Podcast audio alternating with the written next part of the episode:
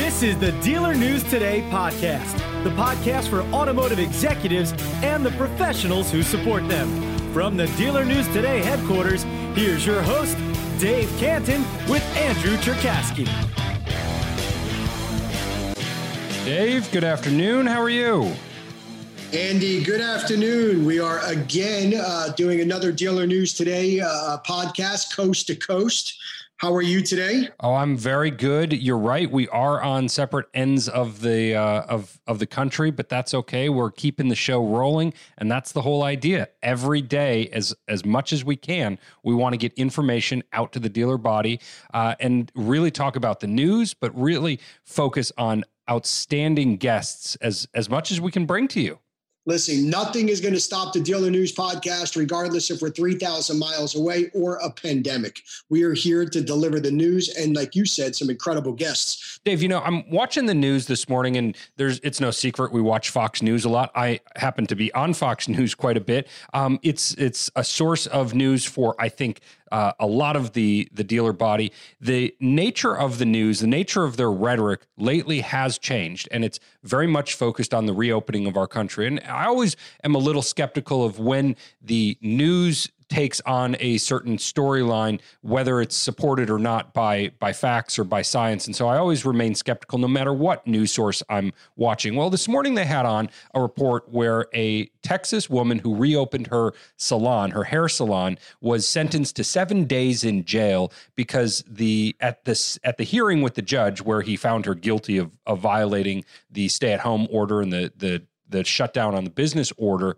he essentially gave her the opportunity to apologize. She refused to do so. She was a, a bit of a martyr for the the cause, and instead of apologizing, he uh, he sentenced her to seven days in jail, calling her selfish. There was uh, quite a bit of debate on Fox this morning about it. Um, certainly created some questions in my mind on both sides of it. You know, just without more discussion, I know you and I haven't even talked about this. What's your reaction to that? Somebody getting seven days in jail because they needed to open their business in order to put food on their table. You know, Andy, I actually heard it myself this morning and I was blown away. It literally stopped me in my tracks walking into my living room as I'm listening to it on Fox News. And I said to myself, you know, listening to the story that while she, you know, why she did this, it wasn't a selfish move because she wanted to do it, because she wanted to reopen her business. Her employees were pleading with her because everyone was running out of money. You know, it's so easy to just say, stay at home.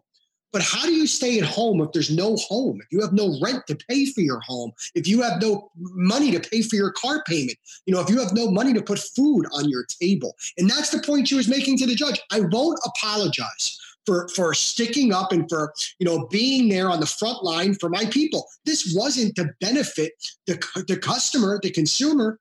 This was for her staff. This was to put food on tables. This was to pay rent. This was to pay electric. And I got to tell you something. God bless her. She stood up for what she believed in. She's going to take her seven days in jail, and and you know we got to get this re- you know we got to get this economy reopened. Last night, Andy, I'm laying in bed, same type of story. I'm sitting there watching Fox News, and there's Jim Appleton, the New Jersey Car Dealer Association president that we had on this show, pleading and begging New Jersey Governor Phil Murphy to reopen the showrooms for all the dealerships. He said, "You ready for this? Sales showrooms being being closed in the state of New Jersey, the state, forget the dealers, the state is losing 4.5 million dollars a day." Wow. Well, more to talk about on this and and a slightly differing view from myself after a word from our sponsor. This podcast is sponsored by DCG Capital. DCG Capital's lender relationships can provide new car dealers with working capital loans, floor plan financing, mortgage loans, and other reduced interest rate financing at historically low rates. Contact DCG Capital at davecantingroup.com.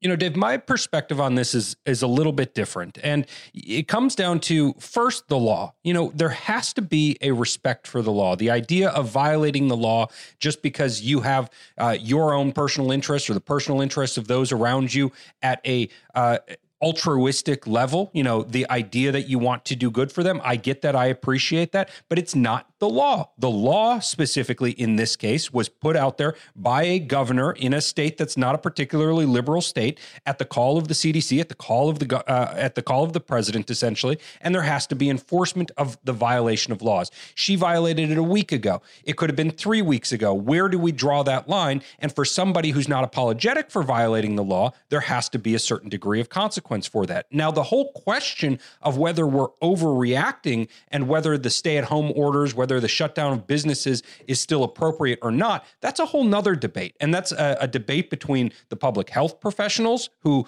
obviously want to protect the public's health and those who believe that the economy reopening will save lives in that the continuation of the degradation of our economy will cost lives and and there's facts and research to to support both what i don't see and here's my issue where we stand right now I have not seen compelling scientific research that essentially changes the nature of the game than where we were four weeks ago or six weeks ago. It's basically just more of the same. Now people are w- willing to take on that that risk of catching COVID and potentially killing those around, especially the older in our uh, population. I don't think you and I are going to come to an exact agreement here, but I can tell you that I definitely have sympathy for that woman. I do not agree with her course of conduct in her unapologetic nature of of just violating the law and and that's that's the debate here. So we're we're kind of stuck in the middle. Uh, Dave, why don't you tell us who's on the show today? Andy, we got another great guest today, one that is going to be extremely informative for the automotive industry. James Maynard, Senior Vice President of Product at Cox Automotive. Uh, James is, uh, leads the product teams for Dealer.com, VIN Solutions, and Xtime. I believe he's on and waiting for us to bring him on the show. Let's bring them on. Ladies and gentlemen, with us this afternoon, we have James Maynard, Senior Vice President of Product, leads the teams for Dealer.com, VIN Solutions, and Xtime. James, good afternoon, and thank you so much for coming on to the show today. How are you? I'm doing great. Thanks for having me. It's great to hear your voice, James. And, you know, these are unusual times. And I know you guys obviously now most likely are busier than ever uh, especially leading the team of product of three uh, companies and three you know unique instruments that are utilized in a dealership every day. You know we see that the dealer industry is becoming more virtual now than ever. Um, i know your products very well with dealer.com uh, VIN solutions and xtime um, let's get right to it. Tell us what you guys at cox and and and, and dealer.com and VIN solutions and, and, and xtime are here are getting from the new data that you've been receiving of what's going on in the automotive industry today and how could that data help the help help the dealers out there? Sure. Um, and by the way i know that i know everything's changing really fast. So um, uh, we've also in my portfolio i've got responsibility uh, for the dms now so dt dms and then our digital retailing product has come in and is folded into our ddc our dealer.com uh, platforms. So those are just kind of uh, things that have happened recently for us as well. So I've got that. Congratulations. Of, oh, thank you. Um, it's a it's a good group. We've aligned it around what we call dealer software, um, and so dealer software solutions or DSS is our acronym. Um, so it covers that kind of that core set of software that a dealer uses to run their business. So. Well, um, James, tell us tell us a little bit about what the data that you're getting on that software side is is telling you. So I'll give you at a high level, right? The key things, um, you know, we're starting to see some positive trends right now. So um, it's still not, you know, great where we are from a from a situational perspective, um, but we are getting more positive, um, so that losses are, uh, re, you know, are are moving in a better direction now. So um, we're seeing people come back uh, to the dealerships. We're seeing people start to engage more. Um, stimulus checks uh, seem to be finding their way into the hand of consumers. Um, dealers are having to adjust, as I think most of most of us already know. But dealers are adjusting with at-home services um, and things that consumers are are needing in order to be more comfortable. And I think finally, kind of at a high level, um, you know, the the the way that dealers are going to have to operate as we go forward um, and think about our future, I think we're going to have to to to be behaving a little bit differently because the consumer expects the dealer to be able to be we'll call it digitally savvy. Um, and the dealer actually needs to have people that are digitally savvy and can do a lot more things. And dealer after dealer that we talk to that that seems to be uh, faring the best seem to be engaging their employees in ways um, that get them more of what the consumer needs. So from a sales side, you know, having people engage the consumer to cover throughout and not have to hand off, as an example, between a BDC agent and a salesperson and an F&I manager um, they're the initial contact person is doing more of that. So they're training their people more, um, developing them in different ways, um, and enabling uh, tools uh, to help them out. So that's kind of at a summary level what we're seeing at this point. Well, great, James. Let's let's dig a, a little bit deeper into this. You know, there has been criticism, and we've we have criticized ourselves on the show uh, a number of times that the automotive dealer uh, industry has been slower than some other industries in America to adopt an e based commerce uh, perspective and has always valued. Uh, to a great degree, the brick and mortar. And I think there's no better evidence of that than the dot matrix printers we see in just about every dealership still. You know, what product of the huge suite of, of products that that you are at the top of the executive chain, what products are kind of shining as the most important from Cox during this time? Well, certainly within my portfolio, um, the digital retailing suite on the sales side um, is is shining. Um, we have launched, you know, um, you know, we've seen a 24% increase in shoppers who are willing to submit an online deal. So obviously, the demand is going up uh, from a consumer perspective. Um, I think at this point we've had almost 2,000, you know, um, instances of, of digital retailing that have been requested. So the capability, adding it into the dealer.com um, websites. I think we have a backlog right now, well over a thousand additional, and we're working very, very rapidly to get those dealers um, that have recently requested getting it on board. So digital retailing is is certainly a shining star. We've also launched new products. Auto Trader has added a you know a um, you know home delivery capability um, which is helping out consumers and helping um, dealers get engaged.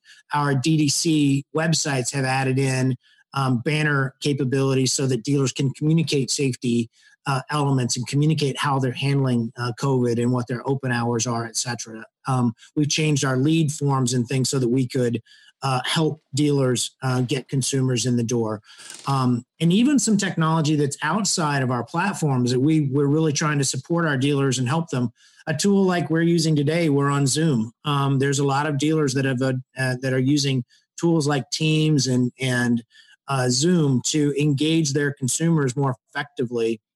Um, they go from a chat, maybe interaction, into a full video interaction um, where they co-browse um, with the consumer and where they couldn't consult previously would do that face to face or on the phone they're now doing that via video and co-browsing and helping a consumer to fill out a digital retailing form or a credit application. So it's pretty amazing um, the resiliency um, and the capability of the dealerships when it when it became difficult um, they are absolutely adapting. Um, continue that a little bit on the service side um, we had some products that we were launching already that were around video communication, allowing the technician to communicate with a, uh, a person in the service drive waiting on their vehicle. Um, and we had just launched those recently at NADA, and we were announcing some others, and those have have taken off tremendously and are providing value. And we've got several, many, many dealers that are very appreciative that we were launching those products um, that allowed them to interact with their consumers uh, digitally, and even to the point of we had some products. Um, like a self-service check-in that we had been building and we accelerated that rapidly uh, at Xtime in order to uh, start getting that into the hands of dealers uh, more effective. We already have dealers adopting that as well. So those are some examples of things we're seeing. James, all of these uh, products, obviously, that you're leading are unbelievable uh, for not just the dealer, but for the consumer as well. You know, I was a dealer for many years, and I'm going to challenge you on this. Um, one of the things that I would see is that you know my service director or my general manager or chief operating officer would run up into my office you know, after after a rep coming in selling, you know, trying to sell them a product, and you know, they were so excited about the product, and we would sign the contract and you know go through the training, and then we would see that obviously it wasn't being implemented or or inserted in the proper way of you know that that the product should be demonstrated between the dealer and the consumer. What is Cox doing now to ensure that dealers are properly trained? The staff inside the dealerships know how to utilize all these amazing products that you guys uh, have ready for the consumer. And the second part to that question is uh, Are you seeing an uptick right now in dealers requesting additional training? Um, so, yes, we are seeing requests for additional training. Um, and what are we doing? We obviously had to switch to virtual ourselves. Um, and so we've uh, our performance manager, our trainers um, have retooled themselves to make sure they can be more effective from a support and a training perspective. And of course, we've got our performance management teams, which I, I you know, I've been in a lot of organizations um, where I've been able to have the opportunity to build software. And, and I would tell you, our performance management teams and the people in the performance management group, the people in our training and implementation teams, I mean, they, they're just incredible our performance managers, especially when you think about how they actually, their job is to help the dealership perform better. And that's how, when I first heard it, I didn't understand, you know, what the name meant, but it, they truly are there to help the dealership perform better. And so, you know, they're providing training. We've been, we've gone completely kind of through our product stacks and our capabilities. We were putting out webinars for dealers to teach them um, we obviously are doing core training and conducting uh, that training. We have a training portal where dealers can go do self service training. Um, but some of this is it's even just getting out in front of people and talking about what what is important. We've been running a number of webinars. Um, Lori Wittman and myself uh, and I are running something called Dealer Forward, where we're bringing dealers on um, and and having them talk about what they're specifically doing to to kind of create more ideas for other dealers to think about. It's a very unselfish thing on the part of the dealers that are that are working with us and, and helping us communicate to their uh, to the rest of the industry. Um, but I think we're taking you know as best we can in the current times, trying to get out in front of this and try to help dealers as much as we can uh, from a training perspective. I also heard like like yesterday, I heard from Liza Borches uh, at Carter Myers, and she was talking about how they meet every day, how they've improved their communication amongst each other and with their team members, um, and how they're training their people across the board, and how their employees have stepped up and started doing things like delivering vehicles um, where they hadn't done that before, going and picking up uh, the consumer vehicles. So they're you know in these changing environments they are adapting very well and so the, i think those that are that have that kind of an attitude that we can do better um, are going to take advantage of some of the training we offer, and they're going to understand they need to train themselves and their people to think differently.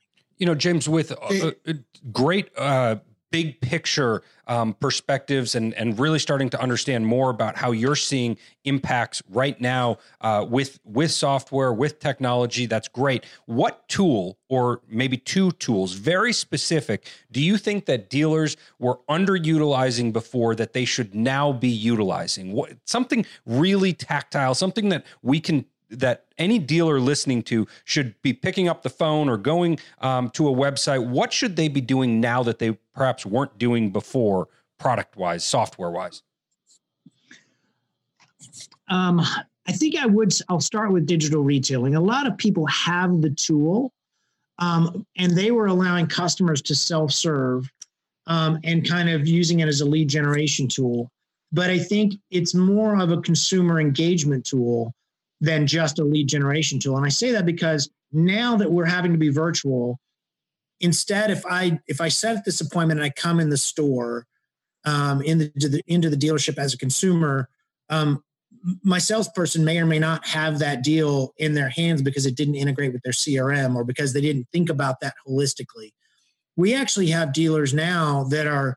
If I called in and I called Andy, I called you today, and you took my call as a salesperson dealers are actually going back and guiding the the consumer back into the digital retailing tool um, helping them to fill out a credit application, helping them to complete um, their perspective on their deal, and and sometimes even co-browsing and guiding them through, maybe even typing it to help them out. Um, and so, taking advantage of that digital retailing tool as a consumer experience tool, and and even using it in the store in the future when people come back, maybe we should be using those in the store. Maybe we should be thinking holistically about that experience. And even though I start in the store, instead of taking a piece of paper and writing the deal down on that piece of paper and marking through it and taking it back to my desk manager and coming back to the consumer, maybe I should never be leaving that consumer and I should be able to let them see right on the screen um, or push them the deal so they can open it and link to it um, uh, right there. So I think there's an opportunity to make this a fully digital experience um, for the consumer, even if that consumer is coming in the store. Um, I think we have been, you know, late, you know, as an overall industry. You're absolutely right. Earlier in the question, I think we've been late in doing these things. I think it's also been very complex what we try to do in a single store visit, oftentimes. So, you know, I think some of it's justifiable, but now I don't think we have an excuse anymore. I think we have to get there. Um, you know, I think the other thing that that we kind of lose track of, or just just um, or don't think about is just phone, chat, video, all of these technologies and tools that are available to us. Um, we need to be able to cross these. We need to make sure we are following up with consumers, whether they're in service or sales, and make sure we're interacting with them, interacting with them digitally. Um, so for for us right now, we're thinking much more about um, how we're going to help the dealer be digitally enabled so they can engage the consumer um, even when that consumer wants to come in the store, um, they are eventually going to leave that store and we want them to stay engaged. James, absolutely incredible. Look, you guys are doing a phenomenal job of, of, of you know, supporting these dealers and obviously the consumer by providing these amazing products you know, I, am going to tell every dealer listening right now, uh, and now is the time to get in your sales and service departments and to ensure that every product that you have, your team is utilizing to its maximum potential. And if not, get on the phone and get some training so this way you could deliver to the consumer the absolute best customer experience. Uh, you know, now more than ever, James, to your point, uh, the, the, the the digital and virtual way of operating is now basically the new norm. People are buying cars uh, online and picking them up either at the dealership or having them delivered to their home. You know, uh, uh, servicing vehicles all done by appointment, safely dropping off the vehicle, safely picking up the vehicle. And it's up to the dealer to ensure that they are delivering a good message to the customer before they get there that, that, that addresses uh, safety and builds and boosts consumer confidence. Uh, James, we cannot thank you enough uh, for taking time out of your busy schedule. Uh, you know, look, you know, you obviously have your plate full with everything that you have right now going, and we appreciate the dedication that you provide to the automotive community and industry. Uh, thank you for taking time coming on the show, ladies and gentlemen. James Maynard, uh, head of product for Cox Automotive. James, stay healthy and stay safe. Thank you, Dave. Thank you, Andy. Thank you, James. Thank Great you having you on much. the show. How great having James on the show. I mean, he has such a, a, wide range of perspective with so many different products that dealers can be using to help during this time. Uh, a lot of a lot of people are going to have to change the way they were doing business. I think. I think that's the bottom line, right? You know, Andy, it's so much more than that, right? Let's let's talk about just the dealer perspective for a moment. You know, as a dealer, I remember, uh, you know, sitting back sometimes when I was analyzing expenses and seeing contractual obligations and agreements that we had to vendors like Cox, like dealer.com, like Vin Solutions that weren't really being utilized to its potential. So, my advice to the entire automotive dealer body, like I just said, is make sure that you are utilizing everything you have at your disposal. Because if you have an Xtime, if you have a VIN solution, if you have the ability to utilize some of these products and you're not utilizing them, shame on you. That's true. You know, it it really is. You've got we've had time now. We've had time to think. There's a lot of people out there pushing real hard to uh, make sure that you've got all the tools necessary. So you you got to start to use tools that you weren't using before. You know, this is all about adapting. You said it best in the interview, Andy. And, you know, everyone's got to adapt to the new normal, the new now. And let's face it, it's a digital world, it's a virtual world. And, you know, these products are what's going to be the future of the automotive industry to, to get people into your sales showrooms, into your service facilities, and to stay in touch with them and communicate. You know, we hear it all the time. Communication today is one of the most important ingredients in succeeding in today's automotive industry. And I hope everyone is getting behind the wheel of understanding how to move forward in the automotive community. Ladies and gentlemen, thank you so much for tuning in. Another great episode tomorrow. We're going to keep bringing them to you every day. Stay healthy and stay safe. Until next time, this is Dealer News Today.